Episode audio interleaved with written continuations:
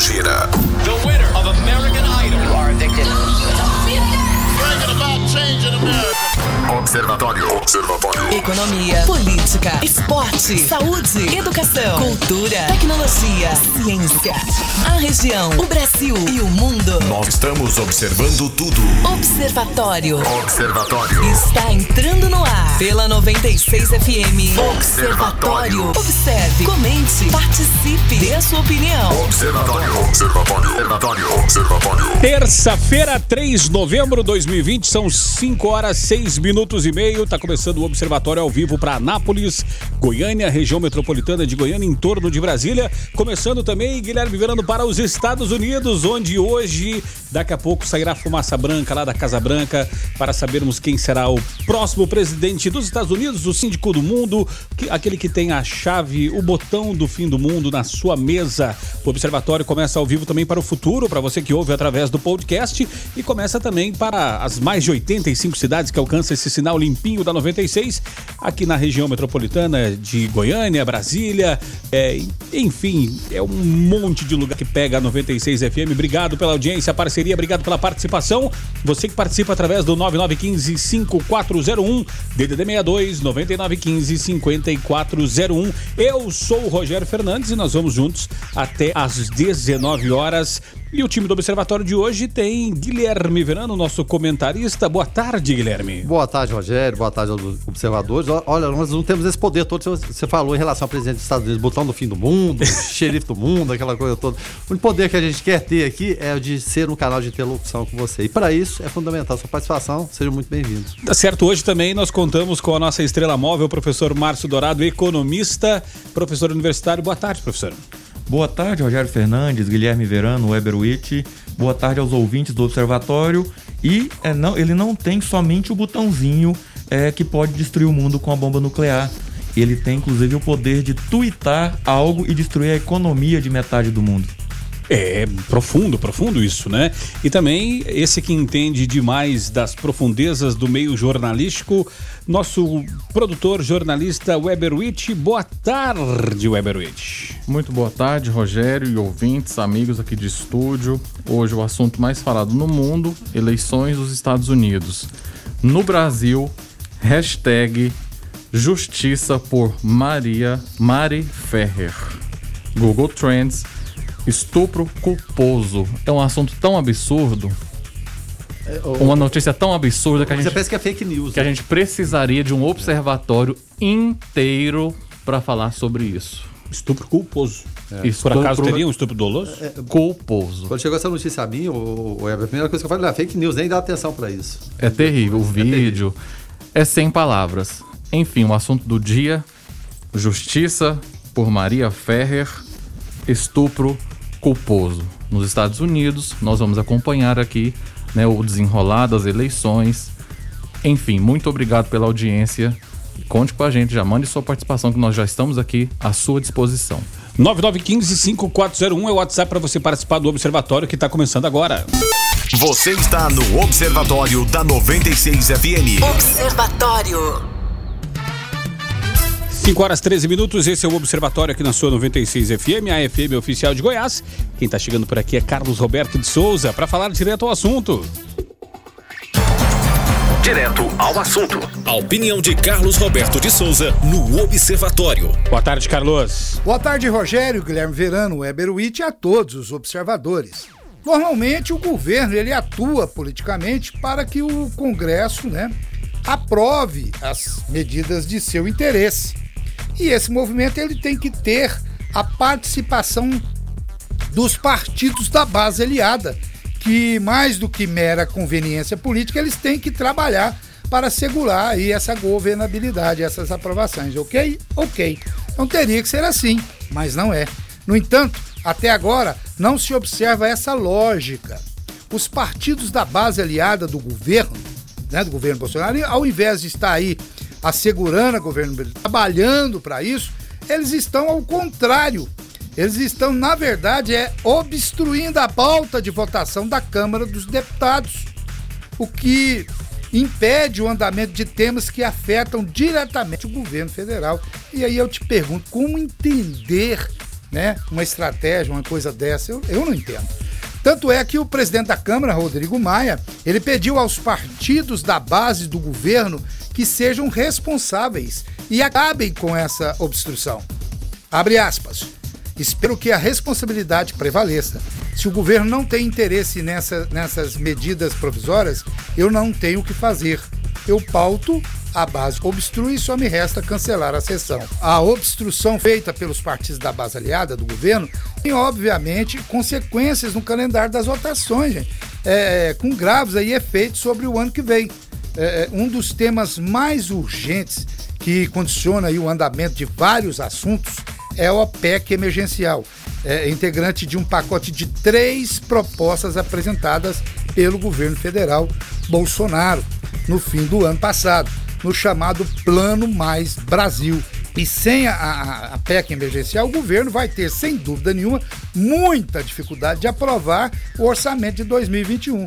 O Congresso tem de votar a lei de diretrizes orçamentárias e a lei de orça, é, é, orçamentária anual e nenhuma foi aprovada ainda, nenhuma foi votada e nem, nem aprovada. E, por exemplo, sem aprovação da lei de diretrizes orçamentárias até o fim desse ano, o governo não terá base legal para realizar gastos discricionários em 2021. Discricionários são as despesas que o governo pode ou não executar de acordo com a previsão da Receita. E nem possibilidade de executar de forma provisória né, a, a, o, o duodécimo, é, a duodécima parte das despesas em caso de, de não aprovação da lei aí de orçamento anual. Ou seja, sem a lei de diretrizes orçamentárias, o governo enfrentaria uma brutal paralisia e iria afetar aí até mesmo as despesas obrigatórias, ver se tem base negócio desse. É, e o pessoal parece que não está nem aí. E em relação à lei orçamentária anual, há previsões de que sua votação ocorra apenas em março de 2021. Né? Eh, o que já seria prejudicial, em primeiro lugar, para o próprio governo.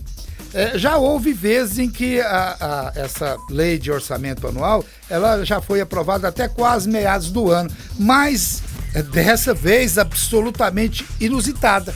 Por que inusitada? Porque está sendo, é, está tendo e grande a contribuição do próprio governo para que o atraso aconteça. E isso, além de prejudicar o funcionamento do poder público né, e dificultar a saída da crise social e econômica, a obstrução das votações atinge também a aprovação das medidas provisórias que, em tese, deveriam interessar ao Palácio do Planalto. Diante dessas, eh, dessa estranha eh, imobilidade, né? Podem dizer estratégia ou imobilidade, surge aí críticas contra o Congresso, como se os parlamentares estivessem, né?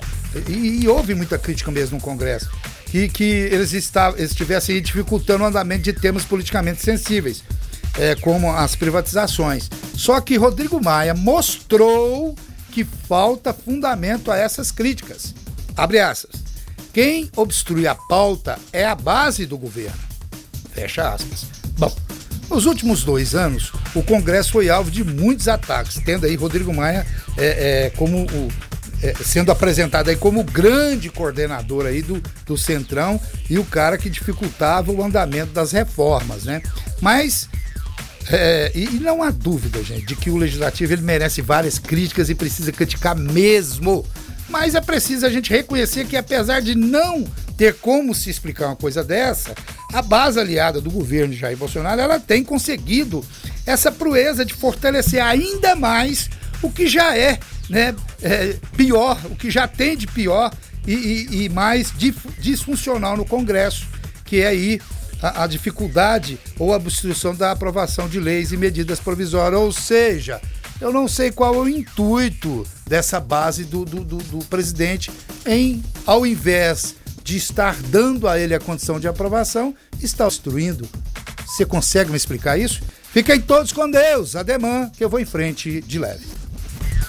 Observe, comente, participe. Observatório. Guilherme Miranda.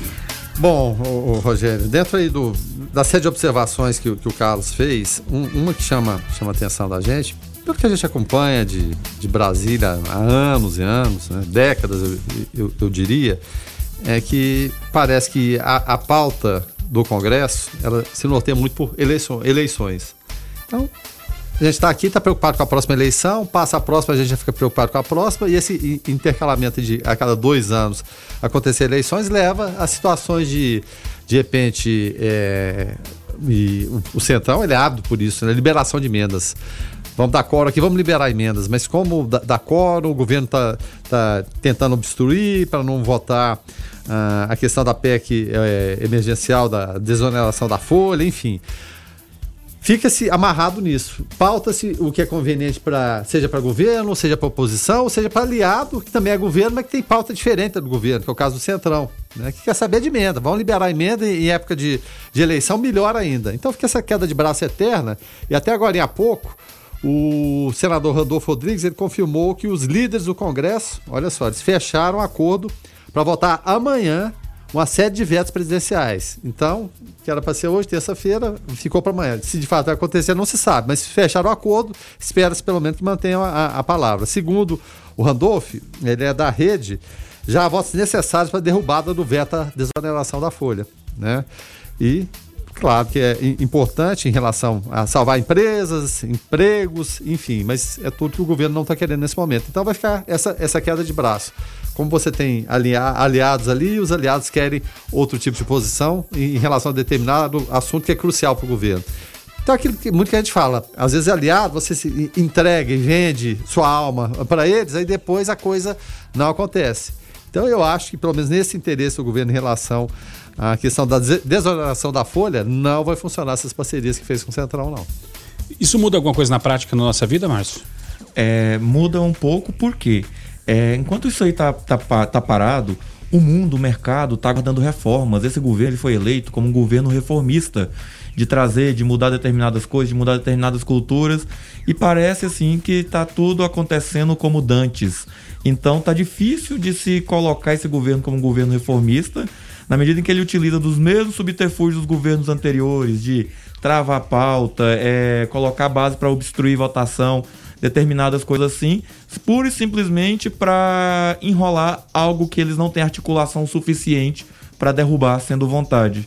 Então isso complica muito a nossa vida na prática. Detalhe, a desoneração, por exemplo, ela vence agora 31 de dezembro.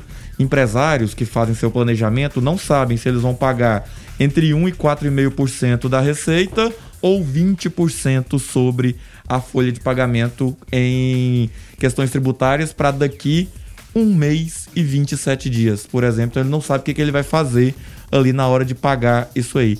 Então, isso é. A, a gente vê lá aquela briga, tudo aquilo lá, aquilo lá influencia na vida nossa o tempo todo.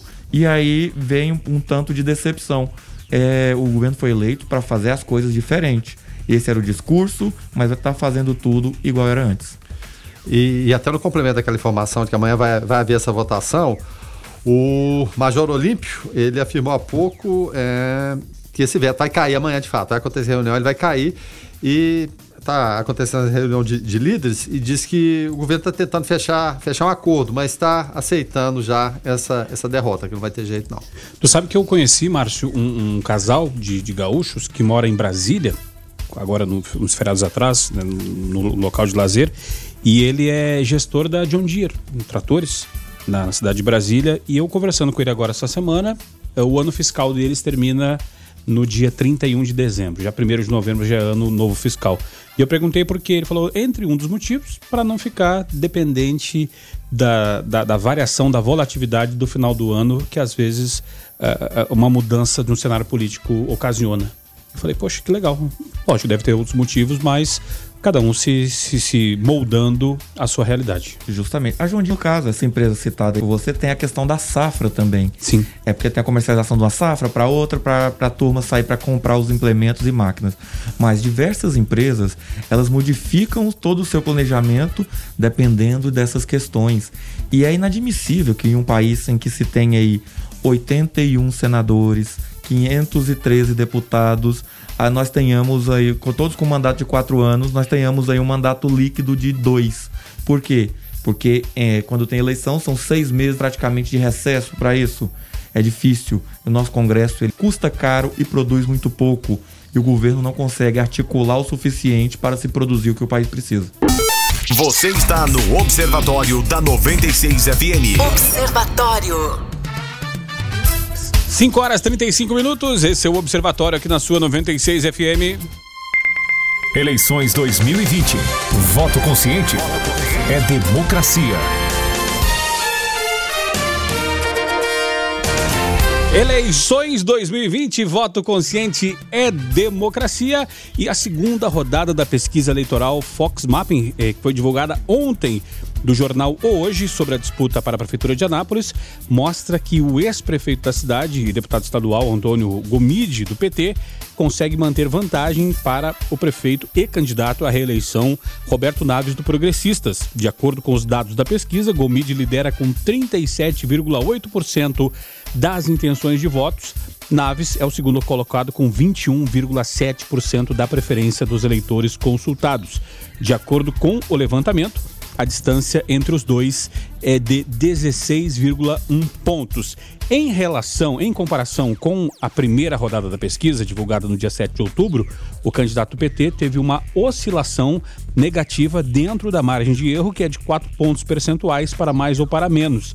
Na primeira rodada, Gomide aparecia com 38,2%, já o prefeito Roberto Naves tinha 20,6%, crescendo dentro da margem na ordem de 1,1%. O Instituto Fox Mapping é empresa do grupo Hoje e procurou identificar o cenário da disputa eleitoral anapolina, levando em consideração o limite da margem de erro entre os prefeitáveis. Gomide pode apresentar variação entre 33,8 e 41,8 e Roberto Naves entre 17,7 e 25,7% das intenções de voto. E teve outra pesquisa também divulgada numa data próxima, Verano. Isso, divulgada no sábado, foi a segunda rodada da pesquisa SERPES, ou Popular, e mostrando um cenário bem mais disputado do que esse que você colocou aí nessa, nessa outra pesquisa, o Rogério.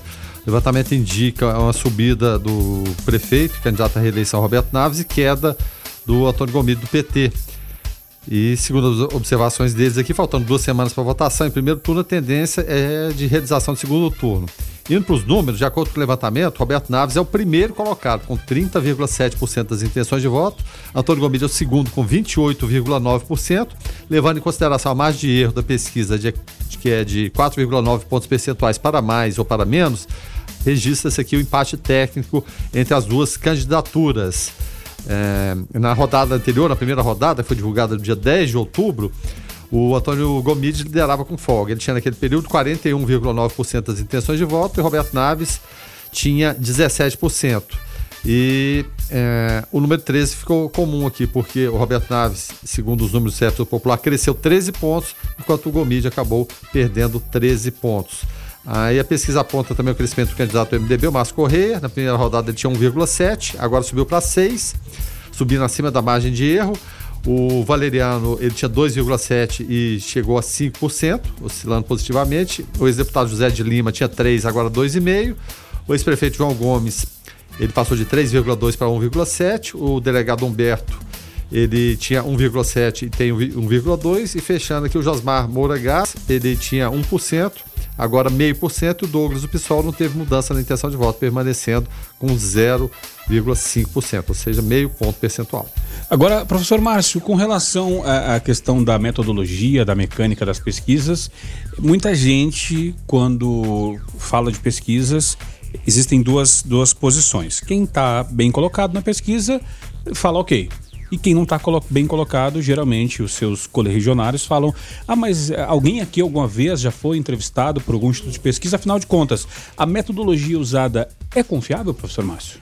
A metodologia é confiável, sim. Essas pesquisas, quando antes delas serem registradas, antes delas serem divulgadas, elas têm que ter um registro no TSE e, além do registro no Tribunal Eleitoral, é, tem alguém da área de estatística responsável. Só que assim, eu tenho. A gente tá, tem um, um problema com as pesquisas nesse tempo de pandemia. Eu não estou falando, não tô, não tô criticando as pesquisas, não é nada disso, não. Mas a forma como as pessoas são abordadas é, não permite, não tem aquele cara a cara, muitas vezes, e não permite ali apurar a real intenção. Então, pesquisas nesse tempo, eu acho que os candidatos, as candidaturas devem estar aí é, bem confusas, porque tá um, de um dia para o outro números tão divergentes. É, a pesquisa do SERPES ou Popular, ela entrevistou 401 pessoas e não colocou aqui em quais bairros de Anápolis, em qual, como foram. Já a pesquisa do jornal Hoje, ela tem uma margem de erro menor. Ela entrevistou 640 pessoas e em 242 bairros da cidade. Então mostra uma heterogeneidade amostral bem maior do que a outra pesquisa, que não divulgou em quais bairros foram ou, ou o método que foi, se foi por telefone, como é que aconteceu.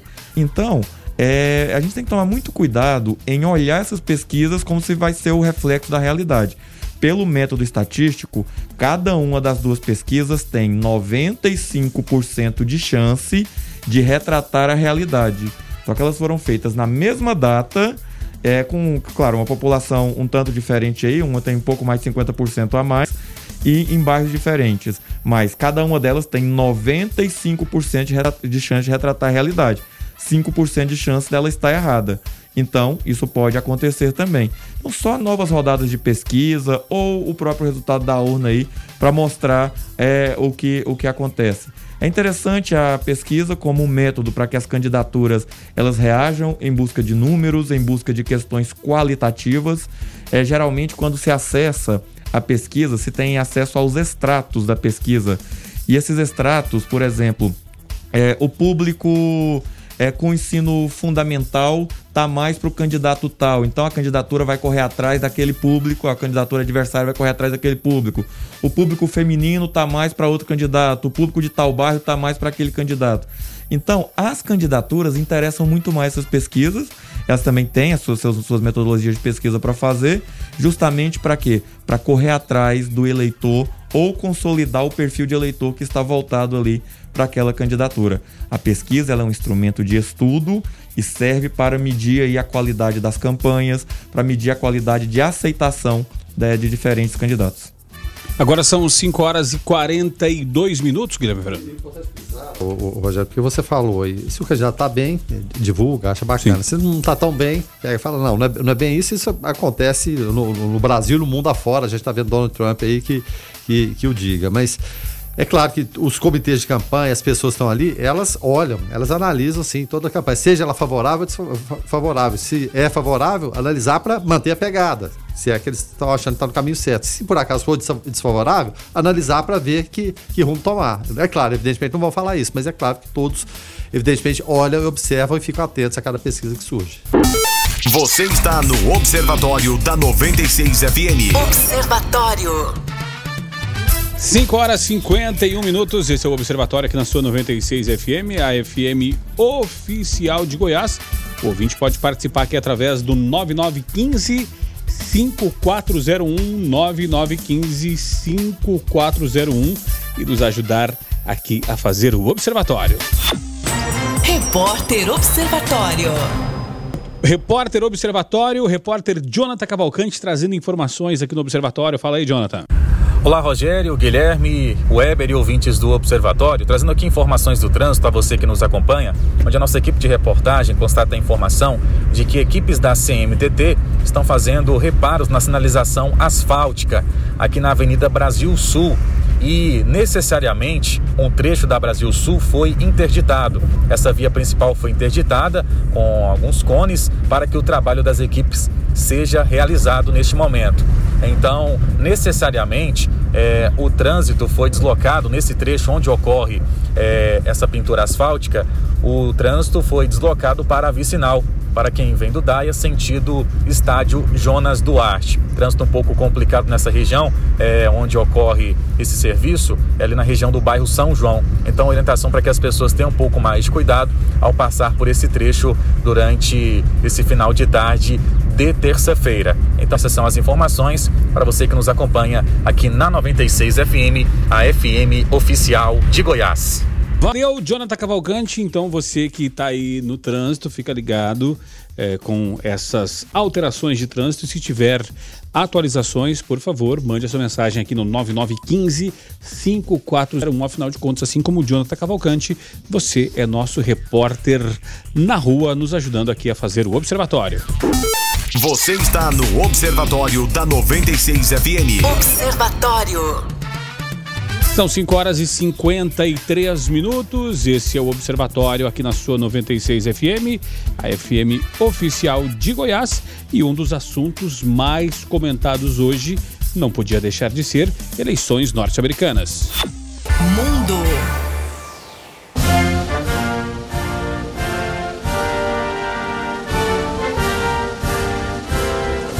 Eleições norte-americanas. Guilherme Verano, os Estados Unidos hoje, né, é, é, decidem é, se reelegem Donald Trump ou se conduzem Joe Biden à Casa Branca nas eleições mais emblemáticas e imprevisíveis da história recente. É, mais de 100 milhões de norte-americanos já votaram, o que representa 72% das pessoas que votaram no pleito de 2016. É muita gente, Guilherme Verano. É muita gente, Rogério. Talvez seja o maior contingente, e, proporcionalmente falando, desde as eleições de 1908, se não me engano, há mais de 100 anos mesmo, porque o voto lá não é obrigatório. Agora, curioso notar é que o, o Joe Biden não, era, não era favorito para chegar nessa condição de assumir a cadeira né, política mais importante do mundo, nem entre os democratas. Bernie Sanders liderou boa parte dessa, dessa corrida. Mas em determinado momento teve o quê? O fator Obama, Barack Obama é, ex-presidente, né, foi presidente por oito anos, foi eleito e reeleito, é, e com muito prestígio no Partido Democrata, ele falou: talvez Bernie Sanders não seja o candidato ideal no momento a derrotar Donald Trump. E isso num, num período ali que começa as subvenções pré-pandemia. E o Donald Trump era, até então, favorito devido ao quê? É uma questão que o Márcio conhece muito, questão econômica. Porque os impropérios que ele fala, as atitudes que ele toma, é, tem um, um, um torna-se um fator é, eleitoral menor se a economia está bem. Então, se a economia está bem, o americano pensa muito nisso. É claro, evidentemente, é, é, quer fazer a intervenção, Mar? É só a intervenção que Antes da pandemia, os Estados Unidos estava com o maior nível de emprego da história. Ou seja, o desemprego lá embaixo e o Trump falava America First, América para os americanos, as fábricas vão reabrir, isso e aquilo. Então ele era o dono da situação, prometeu emprego, prometeu reativar a indústria, tava com tudo isso na mão. E aí vem o coronavírus e a reação dele com o coronavírus é o que meio que derrubou todo aquele favoritismo, aquela empáfia que ele trouxe. É, exatamente. E no meio desse caminho, o que, que aconteceu? O Bernie Sanders era o favorito, mas tinha um discurso muito à esquerda. Né? O Partido Democrata, tradicionalmente, vou colocar mais, mais à esquerda, republicano ali mais, mais à direita que seja, mas o Bernie Sanders fosse ser a, a esquerda da esquerda. Então era um discurso que era complicado de, de se aceitar. Então houve a intervenção do ex-presidente Barack Obama. Olha, talvez o momento seja o meu vice-presidente, porque o Joe Biden ele perdeu a preferência, porque a tradição é o quê? Você tem o candidato a presidente, ele fica os oito anos, o seu candidato né, preferencial é o vice-presidente. E no caso do Obama seria o Joe Biden, mas surgiu Hillary Clinton. Hillary Clinton foi nominada candidata, acabou perdendo para o Donald Trump e foram resgatar Joe Biden. Joe Biden tem uma história de vida é, realmente assim, muito dolorida. Ele perdeu a esposa no acidente de carro, perdeu o, um, um, bebê né, também nesse mesmo acidente. Posteriormente, ele perdeu um filho de câncer também. E é, era um homem que é, a, a rotina dele era o quê? Trabalhar e voltar todos os dias duas horas de, de, de carro, isso é complicado, para ficar com os filhos, fazer companhia para os filhos. Então, isso pesa e pesa muito esse fator. Então, talvez Joe Biden, mesmo com a idade já avançada, 77 anos, e com o compromisso de não ser candidato à reeleição, daqui a quatro anos ele vai ter 81. Então, existe esse compromisso. Kamala Harris, que é um, uma mulher e negra, seria a, a, candidata. Então, o Barack Obama, com esse discurso, conseguiu emplacar Joe Biden. Então, veio junto a pandemia e o favoritismo, que era muito grande do Trump, ele foi se esvaindo exatamente pelo que o Márcio falou, de não saber lidar com a pandemia em si e economicamente também, também da mesma forma. Os Estados Unidos estão até reagindo bem economicamente falando agora, só que não vai ter tempo suficiente porque a eleição já está acontecendo. Então, não vai ter esse reflexo. É claro, então, Joe Biden Assim como Hillary Clinton, muita gente vai questionar, era favorita nas pesquisas passadas, só que o, Joe Biden, hoje, em relação a Hillary, comparando, ele tem mais que o dobro de, de possibilidades e de intenções do que ela tinha naquela época. Que é, o Donald Trump acabou vencendo, mas por conta de um sistema político que é, é diferente, é o colégio eleitoral, né, os estados mais importantes que decidem. Só para encerrar minha participação, e entre esses mais importantes, a Califórnia, que tem 55 votos, Donald Trump nem lá foi, porque a Califórnia só vota com os democratas. Vai fazer o que lá? Não vai.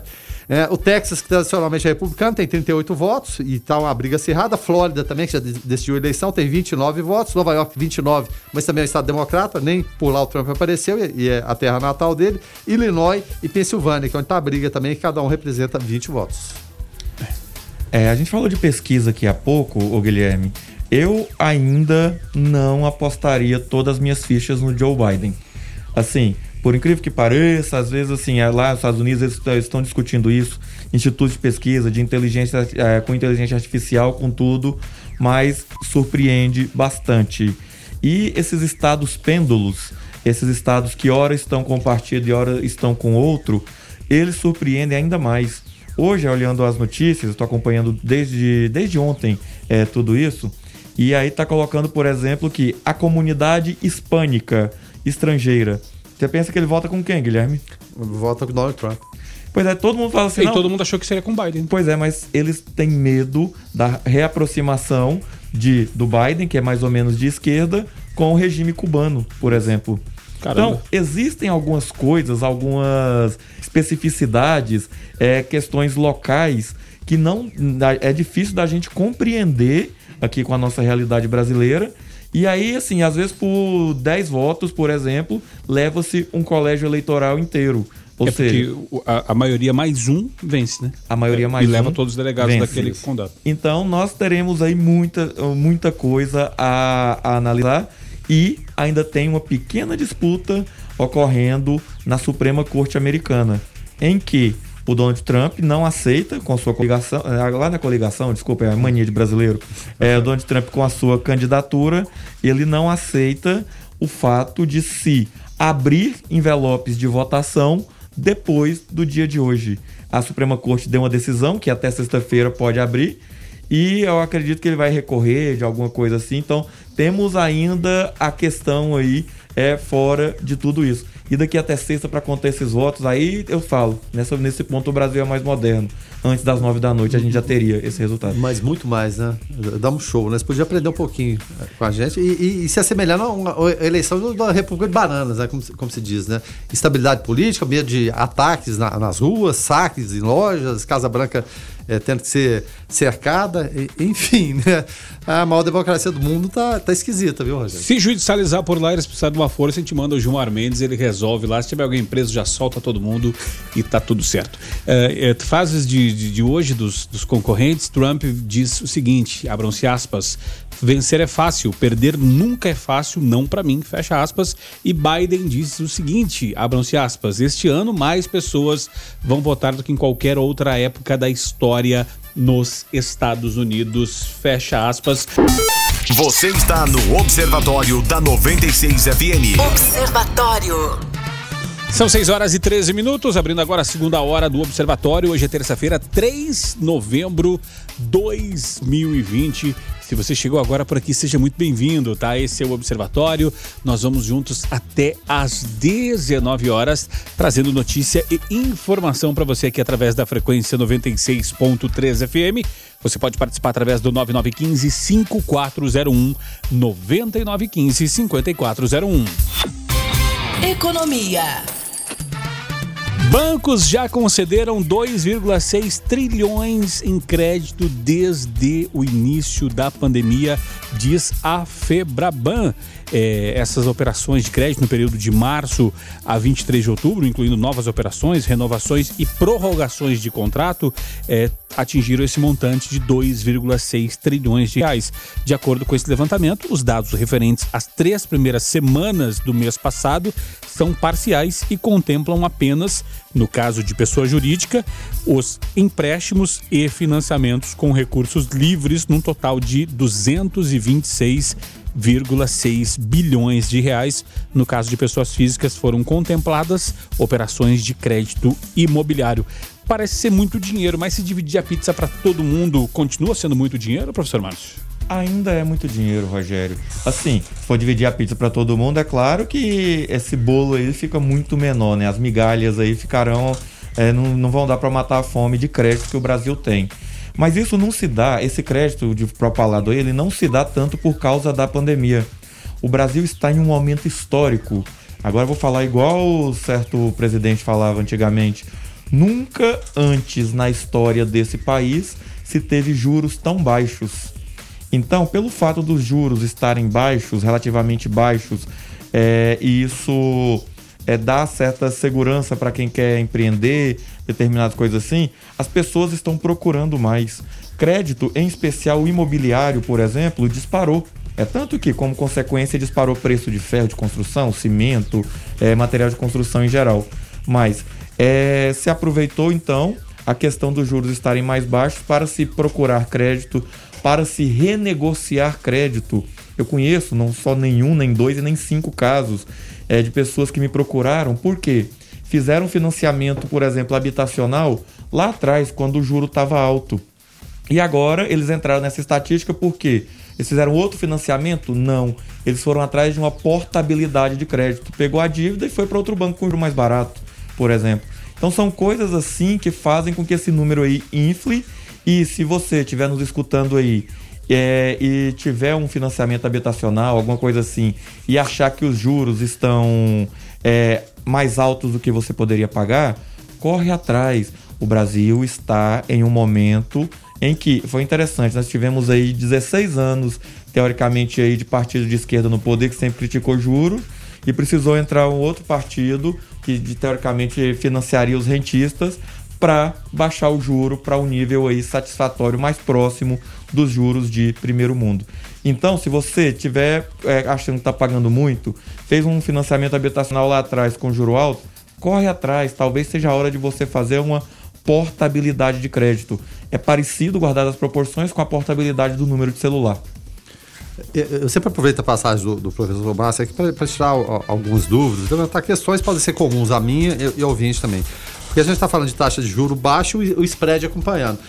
Eles andam juntos ou necessariamente ou não? Essa, essa taxa de risco e, e, taxa de juros, elas caminham junto ou, ou não necessariamente? Infelizmente não. É, se a gente for olhar, a taxa de juros ela caiu de 14,25%, nós estávamos com essa taxa de juros em 2015, para 2% ao ano. E o spread, então se a gente for pegar aí, ela foi dividida por 7 praticamente. E a taxa de juros ao consumidor está longe de ter sido dividida por 7. Então, infelizmente, elas não andam juntas. Os bancos, eles argumentam que eles assumem um risco, que tem inadimplência, que tem isso e tem aquilo. E ainda assim, então, o Brasil ele é o país em que tem o maior spread do mundo. Você tem ideia? Semana, é, estamos na, fase, na safra de balanços. As empresas de capital aberto têm que declarar aí trimestralmente os seus balanços, seus resultados. Está na, na lei das SAs. É, os bancos ainda continuam lucrando bilhões, mesmo com crise, mesmo com tudo isso. Semana passada saiu de dois grandes bancos aí da, dos seis maiores, cada um lucrando acima de 5 bilhões de reais é, no trimestre. Então eu tô falando de julho, agosto e setembro somente. É, simplesmente com esse spread bancário. Então eles não andam juntos, mas toda vez que o juro baixa, é, acaba se baixando um tanto o juro para o consumidor. Mas, em especial, as operações amarradas em garantias reais, ou seja, crédito imobiliário, que a garantia é o próprio imóvel. Às vezes, crédito automotivo, que a garantia é o próprio veículo. Essas taxas já baixaram consideravelmente considerando que os bancos acreditam que por, pelo fato de ter o ativo para tomar em caso de inadimplência e a lei já está bastante madura quanto a isso, então eles sentem segurança em baixar, é, acompanhando, baixar o seu spread naquelas operações. Professor Márcio, agora uma dúvida que muita gente tem, é, sabemos que o Paulo Guedes, dizem que o Paulo Guedes tem é, ligações com o BTG Pactual. BTG Pactual, para quem não lembra, é aquele mesmo lá que, que foi utilizado lá na época do mensalão. André né? Esteves, o nome Just, do dono. Justamente, né? Passou uma temporada curta da prisão, mas passou. É, justamente. E aí, e, e aí agora, é, juro baixo e dólar lá em cima, além da, dessa turma, faz bem para mais alguém no Brasil? Infelizmente não faz bem para tanta gente assim, não faz bem para essa turma, faz bem, por exemplo, é, pra, não para o coitado do produtor rural é, que acorda cedo para capinar, mas os grandes barões do agronegócio faz bem também. E assim, para uma classe aí de abastados. Mas tirante, tirante isso aí, infelizmente, é, o dólar alto em especial não faz bem para quase ninguém do povão. Agora, os juros baixos, eles fazem bem para a economia real, como a gente chama. Por quê? Imagina só, Rogério, você com 14,25% ao ano seu dinheiro rendendo. Você ia se arriscar a gerar emprego? Você ia se arriscar a construir alguma coisa? Tá rendendo 14,25. Para que, que eu vou me arriscar? Agora, quando o juro baixa, consequentemente a pessoa então vai colocar, vai empregar esse capital em alguma coisa produtiva, não tentar só rentabilizar esse dinheiro. Então, o juro baixo faz bem para a população quase toda. O dólar alto faz mal para a população praticamente toda no nosso país. Você está no Observatório da 96 FM. Observatório. 6 horas 30 minutos, esse é o Observatório aqui na sua 96 FM, a FM oficial de Goiás. Você pode participar através do 9915 5401 9915 5401. E a Ordem dos Advogados do Brasil, seção Goiás, eh, e a Polícia Civil de Goiás preparam um convênio entre os órgãos para oferecer treinamento para os advogados que já têm um porte de arma de fogo. O assunto foi um dos pontos tratados numa reunião realizada na manhã de hoje entre representantes da Ordem e o delegado-geral da Polícia Civil, Odair José. Ao Mais Goiás, o presidente do, do, da Casos de Violência Praticados contra Advogados em Goiás, a CETIVA, da OAB Goiás, Edmundo Dias informou que o convênio será firmado com a Polícia Civil através da Academia da Corporação e oferecerá treinamento e capacitação para os advogados que queiram e que já tenham porte regular de arma. Guilherme Verano, depois que aconteceu aquele caso da morte, do assassinato, da execução dos dois advogados na semana passada, o pessoal ficou com uma pulga atrás da orelha e com razão, né? É, ficou, Rogério. Só que o, criminoso ele sempre vai agir na, na covardia. Né? Aí eu não sei se seria tão efetivo esse uso, mas é claro, é importante só de saber que o outro pode ter, né? Acho que evidentemente causa algum efeito. Agora me causa espanto as pessoas que têm essa prerrogativa de terem as armas, mas não procurarem um treinamento. É. É, porque não, não basta ter arma, você precisa estar tá, tá treinado. Ter a arma ali, ela sozinha ela vai resolver o problema. Ter a Precisa- arma e não estar apto é, é, é, é uma, é mais uma opção para o criminoso. Isso, ficar com a arma, tomar a arma Justamente. da pessoa. E- Enfim, né? É bom que a OAB tenha tomado essa, essa decisão, fazer esse convênio, mas para mim já de ter, tá, é, ter existido há muito tempo, muito antes de- dessa onda de, de assassinato e crime que está acontecendo contra advogados. Co- todo qualquer pessoa, não somente eles, qualquer pessoa que seja apta e possa ter, o poste já tem que saber manusear. E o mínimo é fazer um curso.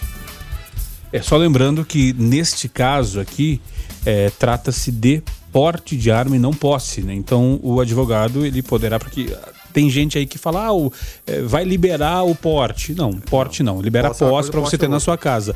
No caso aqui dos advogados, o porte para ele poder transitar, andar pela rua, enfim. Então é, até por, por ser uma, uma prerrogativa aqui que a ordem dos advogados considera que ser importante para a, a segurança dos mesmos. Tomara que, que tenha né, esse convênio, que eles fiquem capacitados e que seja mais um. dê uma, uma aquecida aí, né, Márcio, no mercado, afinal de contas. eh, Vai, se vai haver um treinamento, vai haver compra de munição, vai, o pessoal vai atirar em stand de tiro e acaba girando mais uma grana ainda. Sim, gira mais uma grana. Tem uma ação específica na Bolsa de Valores que quando determinado presidente começou a se dar bem na- nas pesquisas, é, essa ação, por exemplo, saiu do preço de R$ reais e chegou a 25. Caramba. Que é justamente essa movimentação econômica trazida é, por questões correlatas a isso. Gera emprego, gera renda. Esperamos que as pessoas, sabendo utilizar dentro da lei, é, faça isso da melhor forma e possa salvaguardar seus direitos constitucion- constitucionalmente garantidos.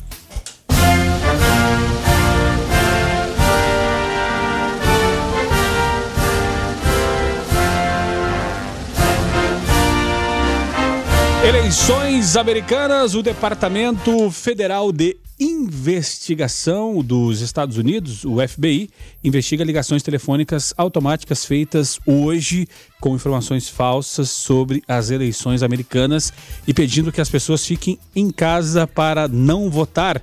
De acordo com o oficial sênior da Agência de Segurança Cibernética e Infraestrutura, a CISA, área dentro do FBI, trata-se de uma intimidação ao eleitor, uma tática de repressão. E ele disse o seguinte, ó, abram-se aspas, fiquem atento às pessoas que estão tentando te intimidar, minar sua confiança, mas mantenha a calma e vá votar, fecham aspas, disse o funcionário sênior da agência. Guilherme Verano, o pessoal, ah, porque lá é primeiro mundo, que é mais de boa, mais de boa, vírgula, fake news e robôs tem em todos os lugares do mundo, inclusive nos Estados Unidos da América. É, acontece para todo lado, né, Rogério? Não sei que efeito prático vai ter, mas é, a tática da, da intimidação ela pode funcionar, porque muita, muita, muita gente deixou para votar agora nesse, nesse último momento, nesse último dia, não votou pelo correio. E algumas das ligações estão sendo feitas para eleitores do estado de Michigan com enfoque na cidade de Flint. Mas por que especificamente na, cidade de Flint? A maioria dos moradores é negra e potencialmente poderia votar, né? a tendência geralmente sempre é essa, votar no candidato democrata. Enfim, é guerra de, de informação para lá e para cá, não, não se noticiou até o momento alguma interferência russa, como foi na, na eleição passada, mas essa, essa, guerra de bastidores, essa guerra é, suja, principalmente de desinformação no mundo onde a gente tem tanta informação, ela acontece aqui, acontece lá, acontece em todo lugar. E foi, assim, fator, vou dizer assim, totalmente fundamental, mas que auxiliou muito na eleição de Donald Trump eleição passada em cima da Hillary Clinton, onde algumas notícias falsas foram lançadas em cima da ex-primeira-dama e não houve nem tempo útil e, e hábil, né, para ela se defender, e mesmo tendo a maioria dos votos populares, mais de 3 milhões de diferença, acabou perdendo nos estados mais importantes e Donald Trump levou no colégio eleitoral. Agora, eh, com relação a, a, a essa questão de, de, embate, enfim, inclusive eh, uma outra notícia que chega é que um juiz federal americano ordenou hoje que algumas unidades do Serviço Postal dos Estados Unidos, os Correios lá façam buscas em suas instalações até hoje às 17 horas, horário de Brasília, ou seja, já foi, né? Já para foi. garantir que nenhuma cédula com voto das eleições presidenciais fique retida. O resultado do pleito será decidido ainda hoje à noite. E aí eu pergunto o seguinte, Márcio. Eleição americana por si só já dá, aquela, dá aquele frenesi no mercado financeiro com essa possibilidade que Donald Trump vem falando há vários dias de judicializar esta eleição. O mercado fica estagnado, fica num compasso de espera, fica alvoroçado, faz o que? Vai chorar embaixo do chuveiro? O que, que, que acaba, senta em cima da ação espera tudo isso passar? Como, o que fazer nessa hora, Márcio? É, o mercado ele é fantástico, ele precifica tudo, ele prevê o futuro e por aí vai. Há duas semanas atrás, o mercado começou a desabar. Ou seja, quando o Biden ganhou aquela vantagem e o Trump ele tem as suas vantagens para o mercado, o mercado começou a desabar. Até que é, sinalizou o que ele vai fazer é, com a política externa, com a questão industrial. E com isso, há dois dias que bolsa, as bolsas americanas sobem quase 2%. Ou seja, o mercado então ele já está alvoroçado e ele já está reagindo positivamente ao resultado da eleição, seja ele qual for, considerando que, independente se for Trump ou Biden, vai ter algo que o mercado adora: estímulos fiscais, incentivos. É qualquer um dos dois, por isso que agora ele reagiu positivamente. Qualquer um dos dois que levar vai injetar no mínimo um trilhão de dólares na economia americana nos próximos meses. E quando eu falo um trilhão de dólares, é, meu caro ouvinte, minha caro ouvinte, estou falando de quase 6 trilhões de reais. Você lembra há pouco que a gente falou que os bancos brasileiros emprestaram durante a pandemia 2,2 trilhões de reais? Eles vão emprestar, eles vão pegar e distribuir isso lá entre as empresas com seus incentivos quase três vezes esse valor. Então é por isso que o mercado ele já está em compasso de espera. Vamos ver o que, que vai acontecer mas essa madrugada vai ser difícil de dormir acompanhando essa contagem de votos. É, vamos aguardar a abertura dos votos da Jaiara, né, Guilherme Verano? Isso, rapaz. Abrir o voto da Jaiara e de Souzânia também, a coisa pode mudar, viu, Rogério? É, agora vamos. Agora tem, tem muito brasileiro aqui é, é, torcendo, em compasso de espera, é, eleição norte-americana, que se o Trump não ganhar, o, o, o alinhamento com o presidente Jair Bolsonaro vai pelo ralo Trump já se mostrou um, um grandíssimo xarope com relação, eu ia dizer uma outra palavra, mas não posso. É, um grandíssimo qualquer coisa. Tá legal, né? É com relação, tá nem aí, tô nem aí, né? Sacudir os ombros pro presidente quando, pro nosso presidente, quando o assunto foi econômico. Guilherme Verano, será que vai fazer tanta diferença assim? É, uh, capital político para o presidente Jair Bolsonaro, é, Trump perder ou não? Ô, Rogério, é- é- ele apoia, isso é evidente, e o Biden sabe disso. Só que, é claro, não vão cortar relações, nada disso vai acontecer. Pode ficar, de repente, aquele momento ruim. É, a agenda do, do Biden em relação principalmente ao meio ambiente é totalmente diferente do Donald Trump, que é igual à, do Brasil, que não está nem aí para o meio ambiente. E isso influencia muito na, na questão de investimento. né? O pessoal do Vale do Silício tem muito dinheiro para investir, ou, ou, ou- seja, vários acordos que estão aí dependem do Brasil, é claro, tomar medidas mais sérias, digamos assim, em relação ao meio ambiente.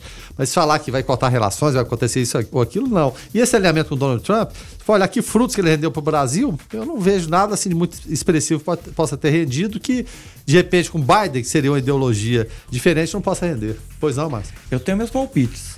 É, o Bolsonaro ele vai ter que fazer sinais para o para o Joe Biden, caso o Joe Biden seja eleito. Vamos falar que nós estamos Sim. somente especulando os resultados das eleições. E é, se o sinal for favorável e se ele tiver o mínimo de inteligência, eu acredito que o ministro do Meio Ambiente cai e talvez o ministro das Relações Exteriores, aquele que falou que não importa se o Brasil for um páreo internacional. 6 horas e 41 minutos. Você pode participar aqui através do 9915-5401. Você está no Observatório da 96 FM. Observatório. 6 horas e 46 minutos. Esse é o Observatório aqui na sua 96 FM, a FM oficial de Goiás. E consumidores de todo o país podem tentar nego- renegociar suas dívidas no Feirão Limpa Nome da Serasa, que começa hoje. Terça-feira, dia 3, e promete descontos de até 99% para quem se comprometer a quitar seus débitos. Márcio Dourado, seria o mercado eh, tentando limpar o nome para fomentar aí na Black Friday, Natal e fazer o pessoal sujar tudo de novo para ano que vem ter outro feirão limpa nome e assim sucessivamente? Mais ou menos, mais ou menos. Quando você coloca assim até 99% de desconto, não é que qualquer um de nós chega lá com o nome mais ou menos sujo e vai ter 99% de desconto. Você escutou falar em créditos podres? É aquele tipo de coisa assim que você liga hoje e não recebeu, liga amanhã não recebeu, manda mensagem não recebe e de repente você fala aquele ali eu não recebo mais. Então, se é você o fundo receber- perdido, né? Fundo perdido. É o famoso amarrado no rabo da égua. Oh, isso, eu coloco outros bichos aí também. É, então, quando isso acontece, quando o dinheiro está praticamente perdido, o feirão limpa nome ele vem e quanto mais perdido tiver o dinheiro, mais fácil, é, maior vai ser esse desconto. Mas é uma chance fantástica aí para você que tá, às vezes tá com um probleminha aqui ali, aquele candidato à presidência não foi eleito, então não conseguiu limpar o nome de todo mundo. É, Então- muita gente achou que o Ciro Gomes ia limpar o nome de todo mundo. é, é verdade. Vamos, vamos- lá, vamos, vamos lá. Passou. Então, se você tem algum problema, alguma restrição no seu nome, procura. Não, você não precisa de ir lá pessoalmente mostrar a cara, não. Você pode colocar é, na internet, lá no seu buscadorzinho, Feirão Limpa Nome Serasa. Você vai cadastrar algumas coisas, as dívidas que estão disponíveis para negociação vão estar por lá e aceita às vezes que você faça até propostas, ou seja, devo 10 mil. Você coloca assim, não, eu, assim, é só um palpite. Eu te pago 2 mil em 10 vezes, por exemplo. Então são coisas assim. Para a empresa é vantajoso porque a dívida ela tem um prazo de prescrição, um momento em que ela não pode ser cobrada. Judicializar, quando você judicializa a dívida, ela fica imprescritível. Mas judicializar é muito caro. Então, às vezes ela resolver dessa maneira fica bom para as duas partes. E a empresa ela tem ali a sua no seu balanço, nas suas contas, uma margem para não receber. Então utilize disso e sempre que possível aproveite. Ah, mas por que, que eu me interessaria em estar com o nome limpo? Há pouco a gente falou de juros aqui. Se os juros estão baixos, imagina você com o nome limpo conseguindo financiar uma casa própria, trocar de carro, trocar de moto, qualquer coisa assim, aproveitando dessa temporada de juros baixos do nosso país. E aí, só quem viveu juros estratosféricos sabe o quanto que é bom pagar menos juros. Professor Márcio, dito isso, então deixa eu te agradecer aqui mais essa terça-feira. Obrigado por esta, por os, pelos comentários e por ter abrilhantado o observatório de hoje. Até a próxima, professor. Até a próxima terça. Um grande abraço aqui aos colegas no estúdio. Um grande abraço ao ouvinte que tanto nos prestigia. Agora eu vou ali falar de mercado de capitais para os meus alunos. Observe, comente, participe. Observatório. 6 horas e 49 minutos. Quem está chegando por aqui é Jonathan Cavalcante com Igreja em Ação. Jonathan, paz e bem. Olá, Rogério. Boa noite a você e a todos os observadores. Paz e bem. Neste 3 de novembro, a CNBB, Conferência Nacional dos Bispos do Brasil, lança a campanha É Tempo de Cuidar da Evangelização 2020, uma campanha da Igreja no Brasil. O período de realização será em todo o mês de novembro, tendo na de Cristo Rei, dia 22, seu momento forte com a realização do grande gesto concreto, a coleta do bem. O lema da campanha é: Somos Igreja, cuidamos da vida, cuidamos do anúncio da palavra e cuidamos dos pobres. A campanha é motivada pelo versículo bíblico: Conhecereis a generosidade de Cristo, segundo Coríntios 8, 9. O bispo auxiliar do Rio de Janeiro e secretário-geral da CNBB, Dom Joel Portela Amado, informa que no desejo de equilibrar a partilha corresponsável e a realidade de cada pessoa, família e comunidade, as duas coletas da solidariedade e da evangelização foram este ano integradas em uma única, tendo sido abertos caminhos para que a oferta seja feita sem risco de contaminação. Jonathan Cavalcante para o Igreja em Ação, aqui no Observatório da 96 FM. As principais notícias do Brasil e do mundo. Observatório. Observatório. 6 horas e 51 minutos, partindo para o finalzinho do observatório. Guilherme Verano, mais ou menos o chutômetro do Guilherme Verano, levando em consideração que o Guilherme já tem várias eleições americanas no currículo aí acompanhando. Que horas mais ou menos teremos um. Não, não, não a, a, definição, até porque mais da metade do pessoal vai ter votado pelo correio, os votos serão abertos depois. Mais uma primeira prévia ali. Será que antes da meia-noite já teremos? Horário de Brasília? É, com certeza teremos algum indicativo. E de acordo até, o, o Rogério, é, com a, a coordenadora é, da campanha do Biden, ela deu uma declaração agora há pouco, a Jen O'Malley Dillon. Ela disse na live se o Joe, o Joe Biden vai ser declarado vencedor da eleição americana ainda hoje. Caramba. Já pode lembrar que o, o, o Fuso Brasil está adiantado, dependendo do, do, do, local, algumas horas em relação aos Estados Unidos, mas é o, é o que eu acredito que vai acabar acontecendo, viu, Rogério? Evidentemente, o, Donald Trump vai, vai reclamar, se, principalmente se for uma eleição, uma votação é, muito apertado, enfim, né? Mas eu acredito dessa vez Joe Biden vai, o Partido Democrata deve retomar o poder nos Estados Unidos, mas é por palpite. 2016 achávamos também que Hillary Clinton faria esse mesmo papel. Só que a situação agora é, é, diferente e muito do eleitorado democrata que não se motivou lá em 2016, motivou e muito agora e foram em massa as urnas, né, Rogério? Se não der Biden, podemos botar o Kleber Machado fazendo a narração no final do é. Hoje não, é, hoje... hoje não, hoje sim. A Geo Leite Torres por aqui, fala aí, Ageu. Boa noite, 96. Sou a Geo aqui, falo da Vila Mariana. É, com relação à eleição lá dos Estados Unidos, é, torço aí para que o Donald Trump ganhe, né? Porque nitidamente já já está é, claramente também vendo quem é quem no cenário mundial, né? Ideologias que estão sendo bem, é, tipo assim, traduzidas mesmo assim. E as pessoas estão sabendo, principalmente aqui no nosso país, né? O que realmente está acontecendo no mundo. Então as pessoas estão interagindo com isso, pegar esse conhecimento é, novo de, de como colocar alguém certo para que vá é, modificar o modo de pensar da gente, né? Que é o meu caso, né? Então, eu tenho essa, essa ideologia. É, não, não vou questionar sobre outra, a outra ideologia de Biden, né? Mas eu torço pelo Donald Trump que seja eleito. Valeu, obrigado, Agil, pela tua participação aqui através do 9915 5401.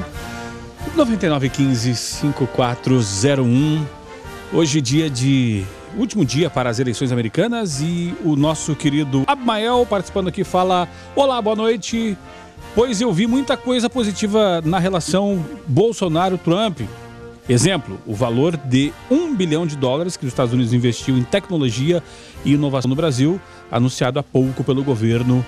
Ele se chama Abmael da Jaiara. Abmael, muito obrigado pela tua participação, obrigado pelo teu comentário e obrigado a todos que participaram hoje. E ao som do hino nacional dos Estados Unidos, nós vamos encerrando o programa de hoje. Guilherme Verano, até amanhã. Amanhã. Vai ser na versão do Bruce Springsteen? Então, a versão, é, ah, aquela versão. Gostem ou não do, do hino americano, que ele representa ou, ou não, mas a versão ficou show de bola, né? Mas, enfim, né? Vamos aguardar. A expectativa de fato é grande, mas que, não importando quem seja eleito, ou permaneça Trump ou Joe Biden, que, é, é claro, é, não haja conflitos, não haja confusão, coisas são é, prevendo que possa acontecer nos Estados Unidos. Um, nessa intenção, não é um mundo raivoso e dividido ideologicamente. Né? Opiniões elas te, devem divergir, sem dúvida nenhuma, mas não ao ponto de chegar à violência, tá certo? Então, obrigado pela participação, mas a gente tá aqui, né? Quem sabe um resultado de manhãzinho no foco, né? Tá certo. Weberwitch, então até amanhã. Até amanhã, Rogério Fernandes, Guilherme Verano e ouvintes. A hashtag que eu citei no início continua nos trends do Twitter. Petição online com mais de 2 milhões de assinaturas. Justiça por Mari, Mari Ferrer. Amanhã no Observatório.